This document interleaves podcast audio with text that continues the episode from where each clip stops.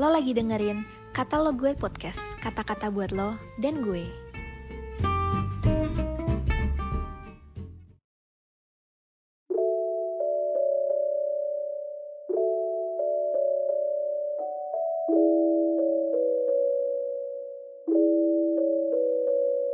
Halo teman-teman semua, gimana nih kabar kalian? Aku harap kita semua tetap sehat-sehat dan baik-baik aja ya teman-teman. Pagi hari ini kita mau kembali lagi mendengarkan firman Tuhan yang diambil dari Roma 12 ayat 9 sampai 13. Begini firman Tuhan. Nasihat untuk hidup dalam kasih. Hendaklah kasih itu jangan pura-pura. Jauhilah yang jahat dan lakukanlah yang baik. Hendaklah kamu saling mengasihi sebagai saudara dan saling mendahului dalam memberi hormat.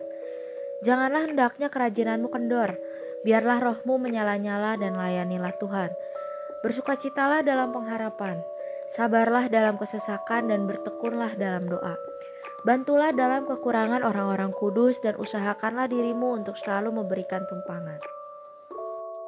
Membantu orang kudus. Firman Tuhan menyatakan bahwa setiap orang yang sudah percaya dan mengakui Yesus sebagai juru selamat, mereka menjadi bagian dari kerajaan Allah. Kita bahkan disebut sebagai orang kudus. Kudus bukan karena kita sempurna dan tidak pernah berbuat salah, tetapi karena kita disempurnakan dan dikuduskan oleh darah Yesus yang sangat berharga. Secara khusus, Paulus mengingatkan kita untuk membantu kekurangan orang-orang kudus.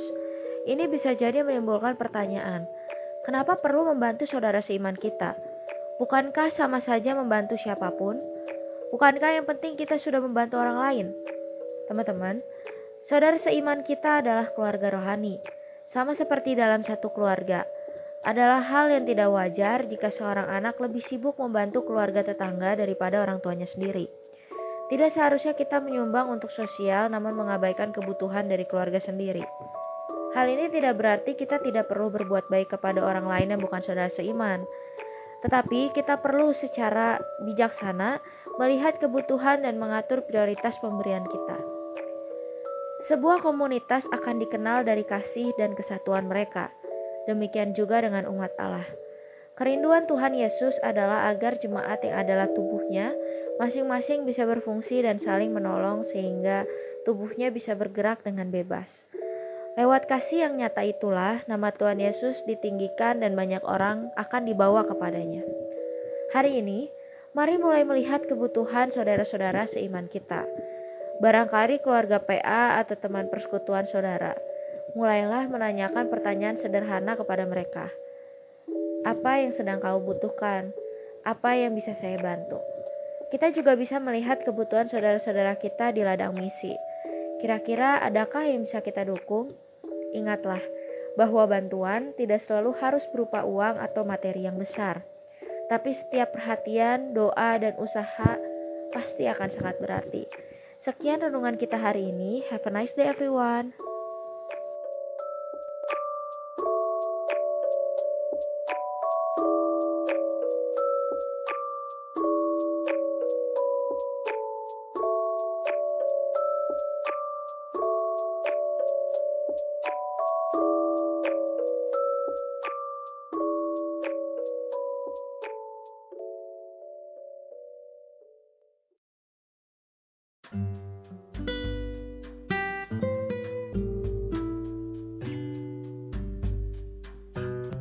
Makasih udah dengerin podcast ini. Jangan lupa follow dan juga share ke teman lainnya.